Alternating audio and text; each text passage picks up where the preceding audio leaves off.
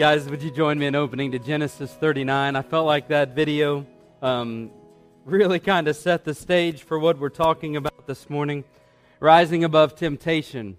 Genesis 39.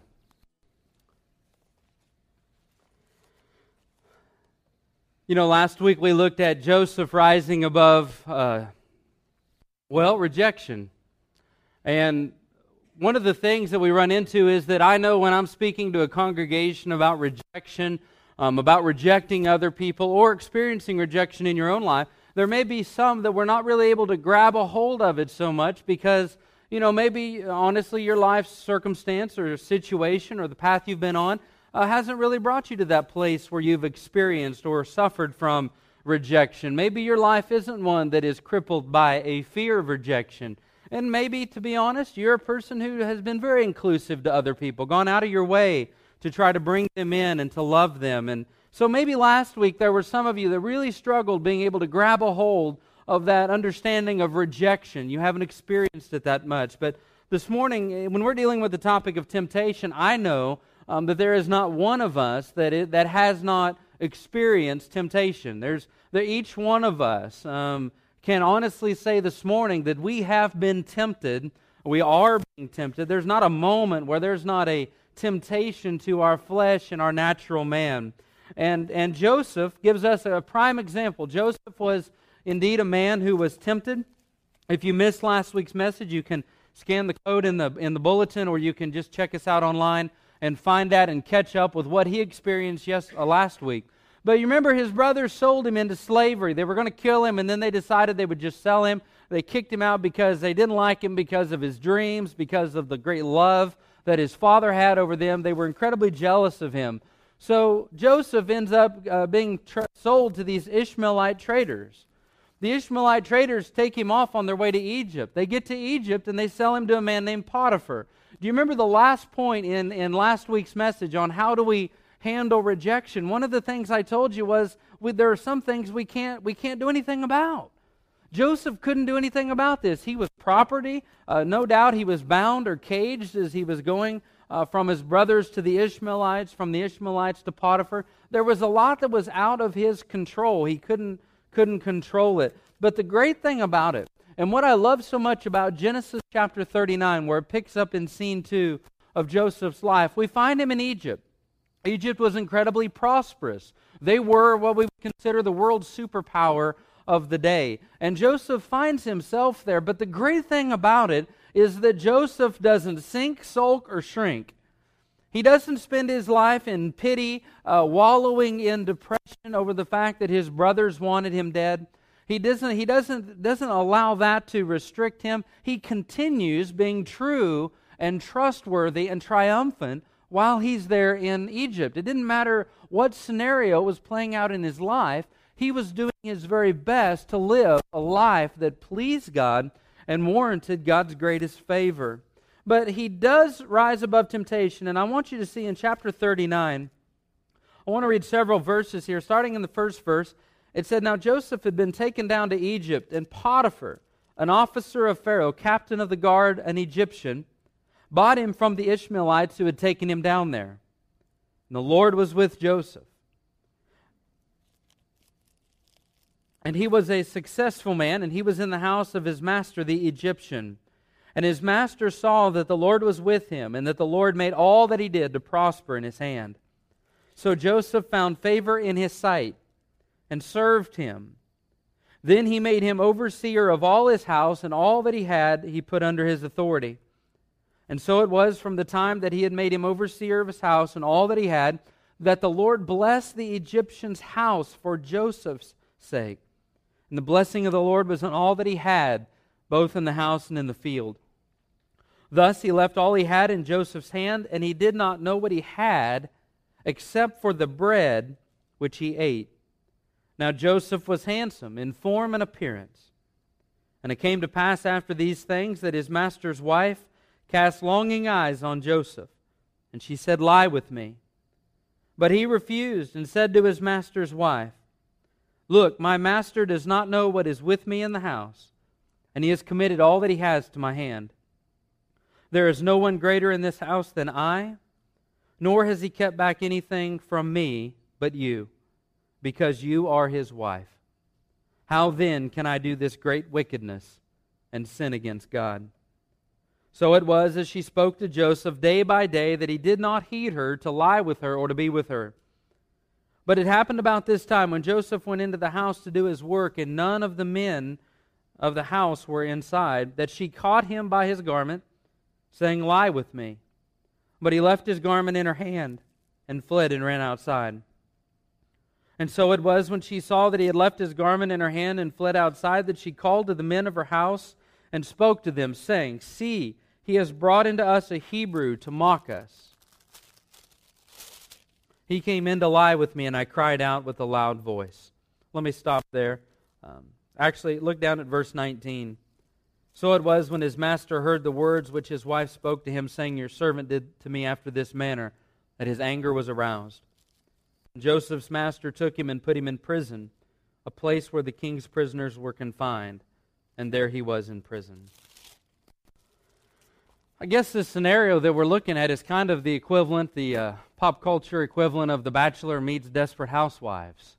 It's kind of what's going on here. Joseph uh, continuing to be diligent, continuing to be faithful, and his master's wife, uh, as the Bible says, cast longing eyes. Guys, if you're really wanting to get your wife's attention, use that phrase. They love it. I bet. Who, who wouldn't love that? I'm ca- if my wife said she's casting longing eyes on me, it's kind of Shakespearean. I might have to play another video to get everything back on track. Notice for a moment before we get into how Joseph overcame this temptation, this, this woman who was throwing herself at him. Notice, uh, if you will, just for a minute, that this temptation continued to grow. It seems that it started out with this visual of her saying, Lie with me. And we get the impression from her saying, Lie with me, that she's laying down and she's wanting him to, to lay down with her. We kind of know what she's asking for there. So it starts with this verbal or physical, and then it moves up to this verbal, and then it continues to repeat. She's now continuing to ask him to lie with her. She's continually wanting him and making these offers to him to come in and to know her. But then the third one is when it actually escalates to the point of physical touch. It was not just enough for her. She could not stand the fact that he was standing strong against all of her attempts, that she then takes matters into her own hand and she reaches out and grabs him in a desperate attempt, maybe, to play her final card, hoping that she might be able to get him to come to her. But, but it didn't happen. You know, if you think about it, sin is often the same way with us. It starts out incrementally. It comes in very subtle, much like the serpent in the Garden of Eden was the most subtle beast of all the beasts of the field. Comes in very subtly and tries to attack us in our weakest moments. But then, as we continue to stand strong, we can find that it gets more and more difficult over time as the onslaught of temptation continues. You saw that as the kids were in the seat longer, it became very difficult. Didn't you like the one blonde headed boy who finally got to eat both?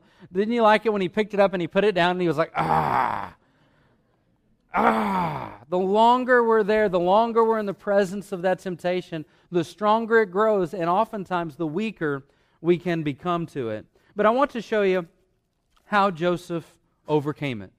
And what I love is that this story is back in the patriarchal period of the Bible. This is early stuff, guys. But yet, what I have found is that these tools, this technique that Joseph used to stand against this temptation back then, still work today. Aren't you glad to know that, that the Word of God is always relevant and always applicable to our life, that it truly will withstand throughout all generations? Aren't you glad about that?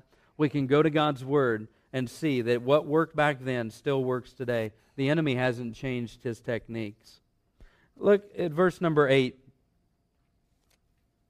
His wife's casting longing eyes in verse 7, but he refused and said to his master's wife, Notice what he says to her Look, my master does not know what is with me in the house, and he has committed all that he has to my hand. That's an important line. He has committed all that he has to my, to my hand. There is no one greater in this house than I nor has he kept back anything from me but you, because you are his wife. How then can I do this great wickedness and sin against God.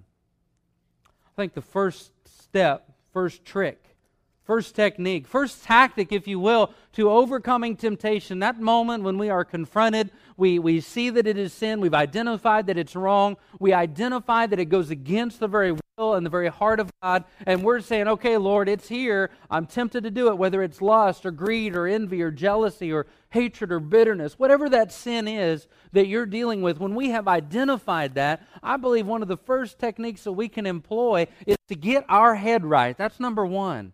Get your head right. Joseph had his head right.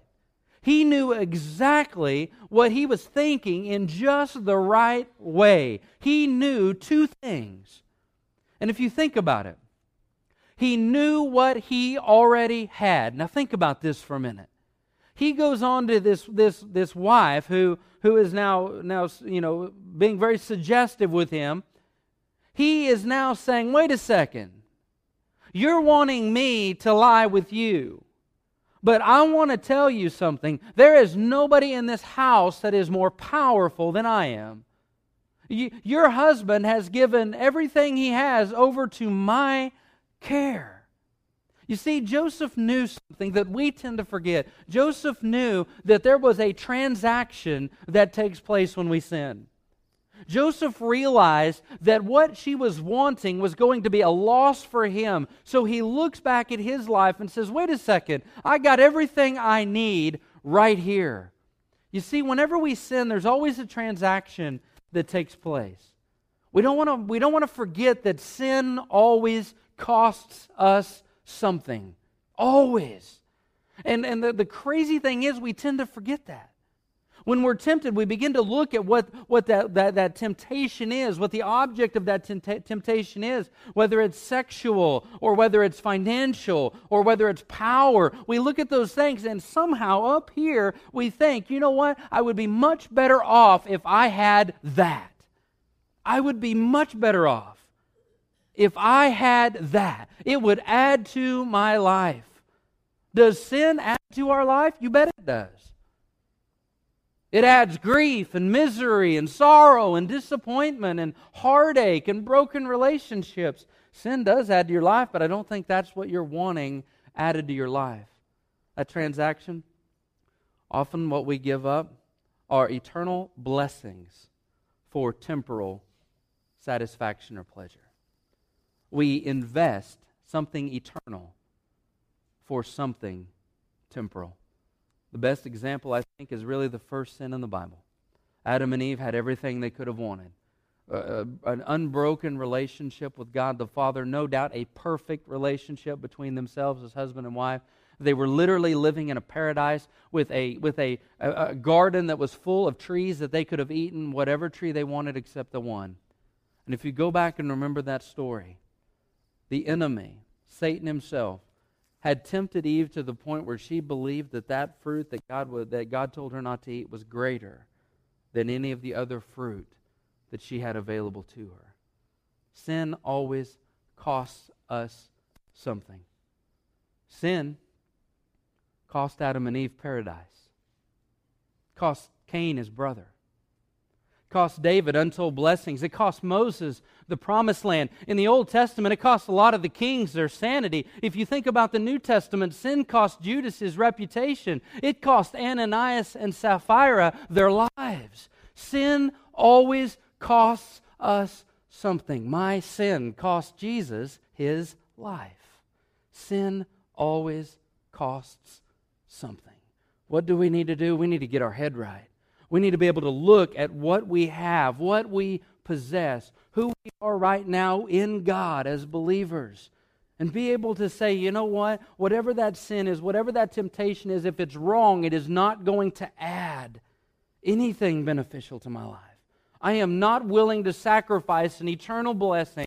I am not willing to sacrifice a great relationship. I am not willing to sacrifice the favor of God on my life for this momentary pleasure. I'll tell you what, I find it incredibly ironic, especially now with current events, that this man of great power recognized his power, recognized his possessions, recognized his position, and used that as an, a tool against temptation. When it seems oftentimes many people of power and prestige and possessions, that becomes a great stumbling block to them. And rather than using those things to say, hey, I've got this, I don't need sin. God has been good to me, God has blessed me, I don't need that.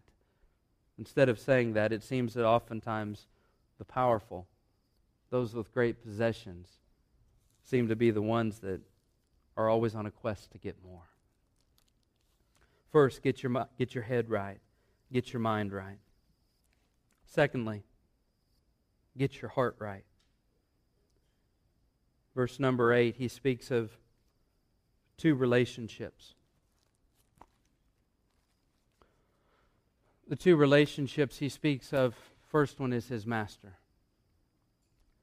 My master told me, it's all mine. I'm in charge of all of it, but don't touch my wife. Joseph understood that if he engaged in that activity and yielded to that temptation, that again it would cost him.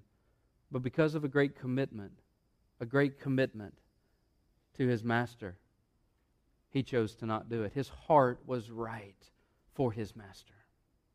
But I think the greatest of all relationships that he mentions is in verse 9. How then can I do this great wickedness and sin against God? In getting our heart right, it's not just to evaluate and stay committed to the relationships that we're indeed to be committed to our wife or our husband or our children or, or our uh, bosses or whatever the case is, to stay committed to that relationship and understand that if I sin, it will, it will affect that relationship somehow. But beyond that, to have our commitment level to the Lord be great. To say, you know what? If I do that, I may have pleasure for a season. I may have satisfaction for a moment, but it is fleeting. It flies away. It does not last. And what it leaves behind are broken relationships, a lack of favor, uh, robbing myself of blessing, and I'm not going to do it. You see, something incredibly interesting about verse 9. Joseph knew that to take his master's wife was going to be sin. He knew that.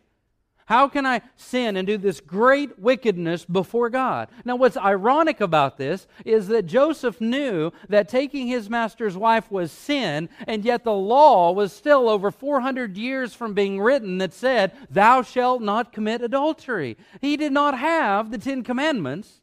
He did not have the law of God to say, Well, yep, God said don't, so I'm not going to do it. He didn't have that.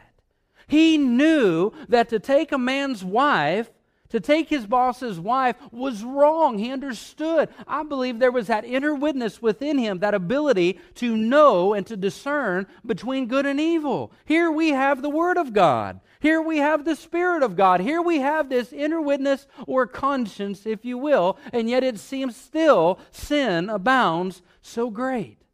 But here is a man living in a pagan culture without the Word or the law of God to direct him and yet, this man of great integrity stands before a great temptation. I say it's a great temptation. She may have looked like the Sphinx for all I know. It may have been an easy decision, but he stands before he stands before this great temptation. Stands before the, you notice they talk about how Joseph looked, but they don't talk about how Potiphar's wife looked. Not to take anything away from his integrity. I totally forgot where I was. I just have this picture of the Sphinx with no nose in my head, in my mind. Get your, if I don't know where I'm at, just recap, right? Get your head right. Remember what you have. Remember, sin wants to take it away and rob you of that. Secondly, get your heart right. Stay committed to the relationships. Do you remember when someone asked Jesus what the greatest commandment was? Remember what he said in Luke 10? The greatest commandment is to love the Lord your God with what? All your heart, your mind, your soul, and your strength. Your heart, your mind, your soul, and your strength, and your neighbors yourself. You know what Joseph is doing here? It appears as though he's loving the Lord his God with his mind. He had his mind right. Oh, uh-uh, I'm not gonna I'm not gonna do that. It's gonna take away from me. It's to rob me of my blessings. It's going to rob me of this great favor I've experienced in life. It's going to take away. Seems like he was loving the Lord with his mind. And you know what? When he said, How could I do this great wickedness against God? I believe he was loving the Lord with all of his heart. All of his heart. And that leaves just two other things his soul and his strength. And notice the third technique. Verse 12, or verse 11. But it happened about this time when Joseph went into the house to do his work that none of the men of the house was inside. And she caught him by his garment, saying, Lie with me. But he left his garment in her hand and fled and ran outside. Get your head right, get your heart right. Third, get away. Get out of there. The apostle Paul wrote to Timothy in 1 Timothy chapter 6 verse 11. He's telling Timothy what it is to be a man of God. And in all the things that Timothy is, is, instructed on what it is to be a man of God, the things he stands up for, the things he fights for, the things he does, Timothy all, or Paul told Timothy also, "But you, man of God, flee these things."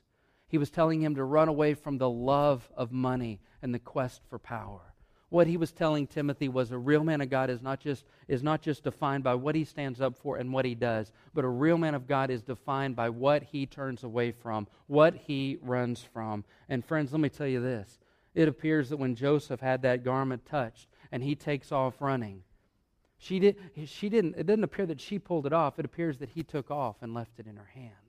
He was getting out of there. What was he doing? I believe he was loving the Lord his God with all of his strength getting out of the place. You know, we may say, Pastor, number three is the toughest. Now we could we could debate, and maybe you'll have some discussion as you're you're going to lunch or going home today. You may have some discussion. You may say in your mind, "Well, it, Joseph probably shouldn't have been in the house if his master's wife wasn't there," and that's true. Some of this could could be a result. I mean, some of our problems can be a result of us putting ourselves in situations that we shouldn't be in in the first place. Maybe not using wise decision making when we're, when we're confronted. We put ourselves in a bad situation and then we struggle to be able to get out of that. So, some of that could be us not putting ourselves in the right place. But there's nothing in here that indicts Joseph for being in the wrong place at the right time. Nothing. There's nothing in his character or his body of work that leads us to believe that he went in there for the purpose of this action. It appears that everything he was doing was to be that of a level of commitment. Great man of integrity for his master. It just so happens that his wife took advantage of that opportunity. But you say, man, number three is the toughest, Pastor. Number three is where the rubber really meets the road. Number three, all this other stuff is prep. Getting my mind right, continuing to stay in a constant state of worship, allowing my mind to be full of the Word of God and hold on to the promises. Continually taking spiritual inventory of what I have in my life and what I don't want to lose. But let me tell you something, guys. If you're here this morning and you say, you know what, number three is tough, Pastor, I, I find it very difficult to look away. Pastor, I, I find it very difficult not to touch. Pastor, I find it very difficult not to lie. It's tough to turn away. I really don't think that the problem is with number three. Because I really believe that if we get number one and number two right, I can't help but think the number three is only going to be a little easier, right? If my mind's right, and I look at that sin and I see it for what it really is something that wants to rob me, something that wants to take something that God has in store for me greater, if I look at that and see what that truly is, and in my heart, I say, God, I, I made a commitment to you. I made a commitment to my wife. I've got commitments all, all around here, God, and I want to stay true to those commitments. And, and we might say within our heart, God, I, I love you more than that. God, I, or, or, Bree, I love you more than that my head's right and my heart's right, I don't think I'm going to have such a hard time turning my feet the other direction. You've heard people say before, I just couldn't help myself. Have you heard that before? Pastor, you don't understand? I just could not help myself. In the Sermon on the Mount, Jesus said some very startling things. In chapter 5 of Matthew, Jesus said, If your right eye causes you to stumble, pluck it out and cast it away from you. Oh, that's my left. All right. If your right eye causes you to stumble, pluck it out and throw it away. He goes on to say, if your right arm or right hand offends you, cut it off and cast it far from you. How many of y'all think Jesus was just saying that to get people's attention? It wasn't his custom to say things simply to get people's attention. What Jesus did was share the truth, and the truth often got people's attention because it ran so contrary to their worldview. So, Pastor, are you telling me this morning that if I can't stop sinning, I need to cut off my arm? Pastor, are you telling me that if what I look at on that computer screen, if I can't seem to control it, that I need to poke my eye out and throw it away? What I'm telling you is this. When Jesus said, if your right eye or your right arm offend you, cut it off, what he was saying is that we no longer have an excuse to say that I can't control myself. He was saying, you have the ability. You are a free will moral agent. You make the decisions.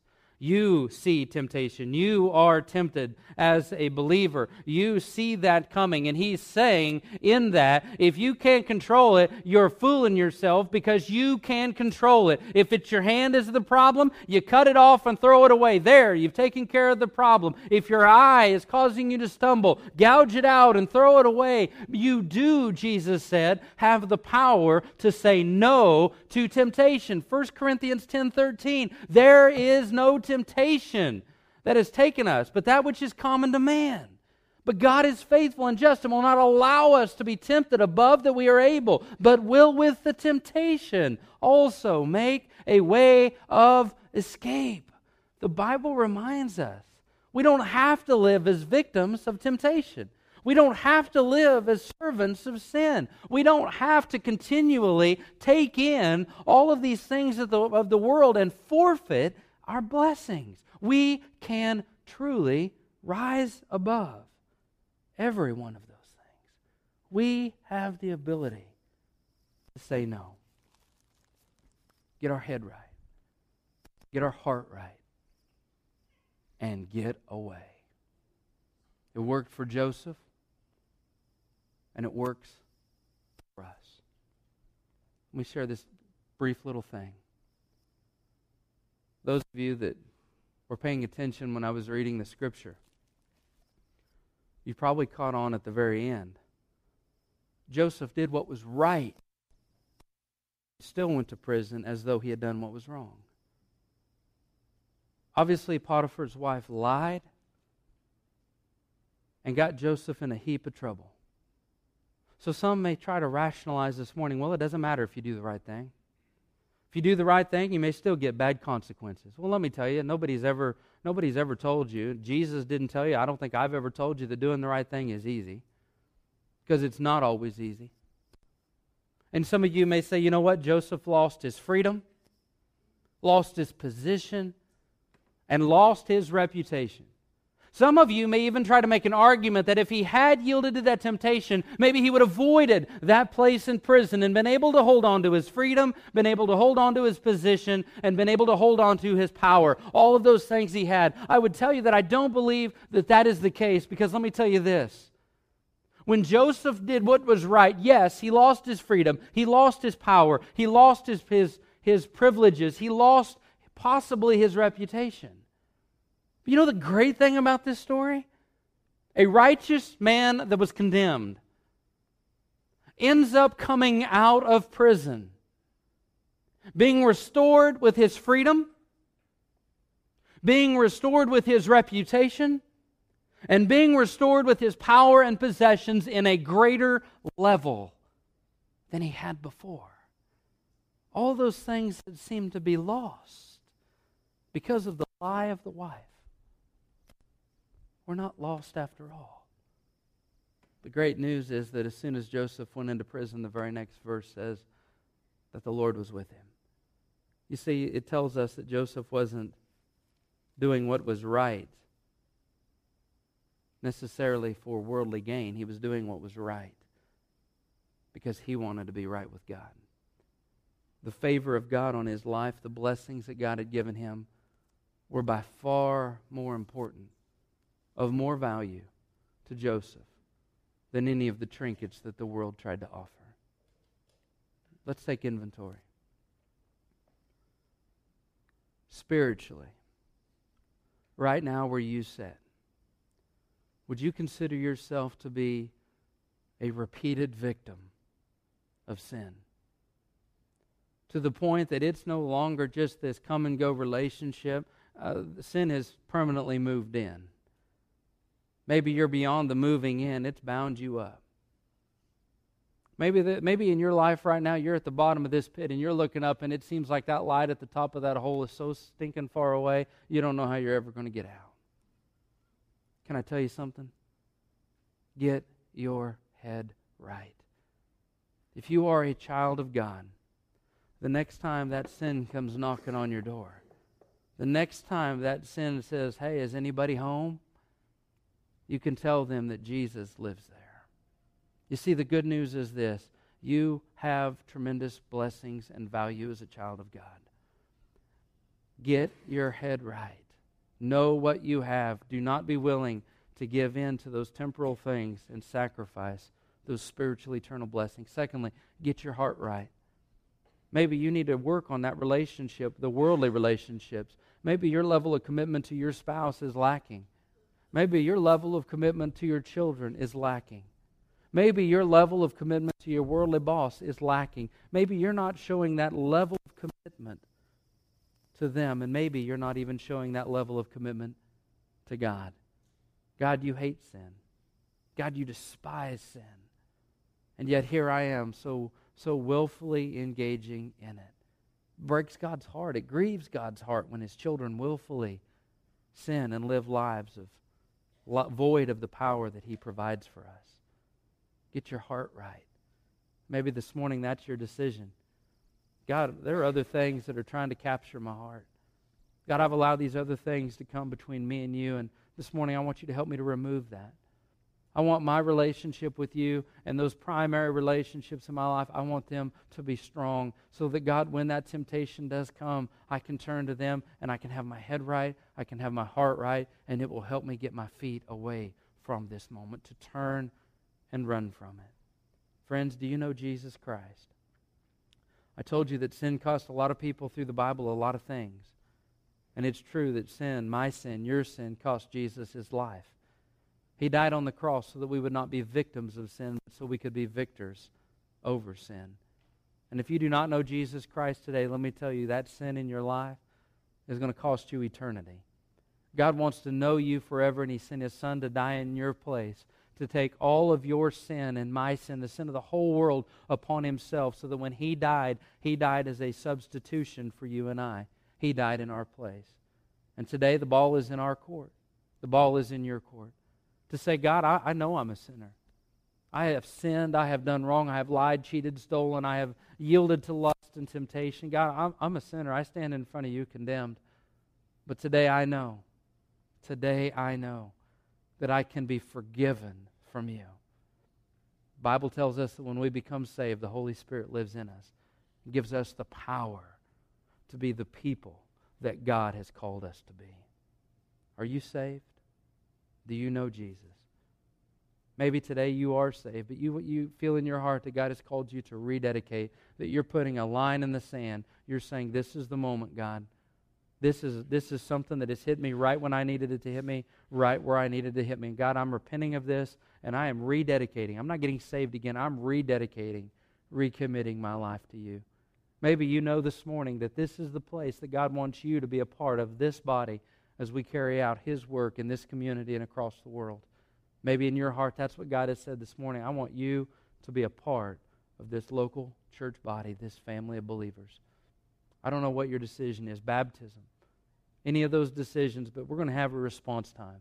And as we sing, if you're singing and you know you've got a decision to make public, I pray you would come.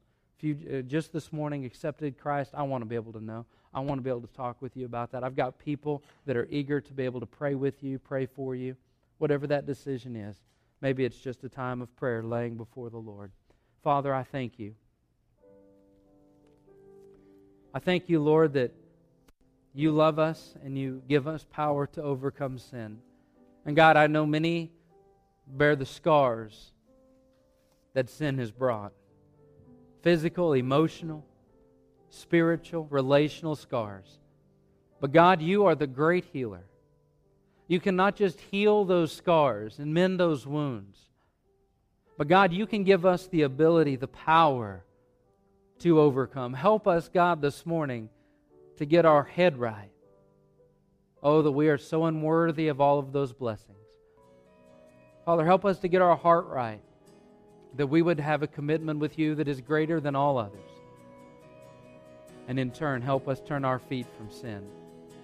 Lead us not into temptation. We thank you and praise you in Jesus' name. Amen.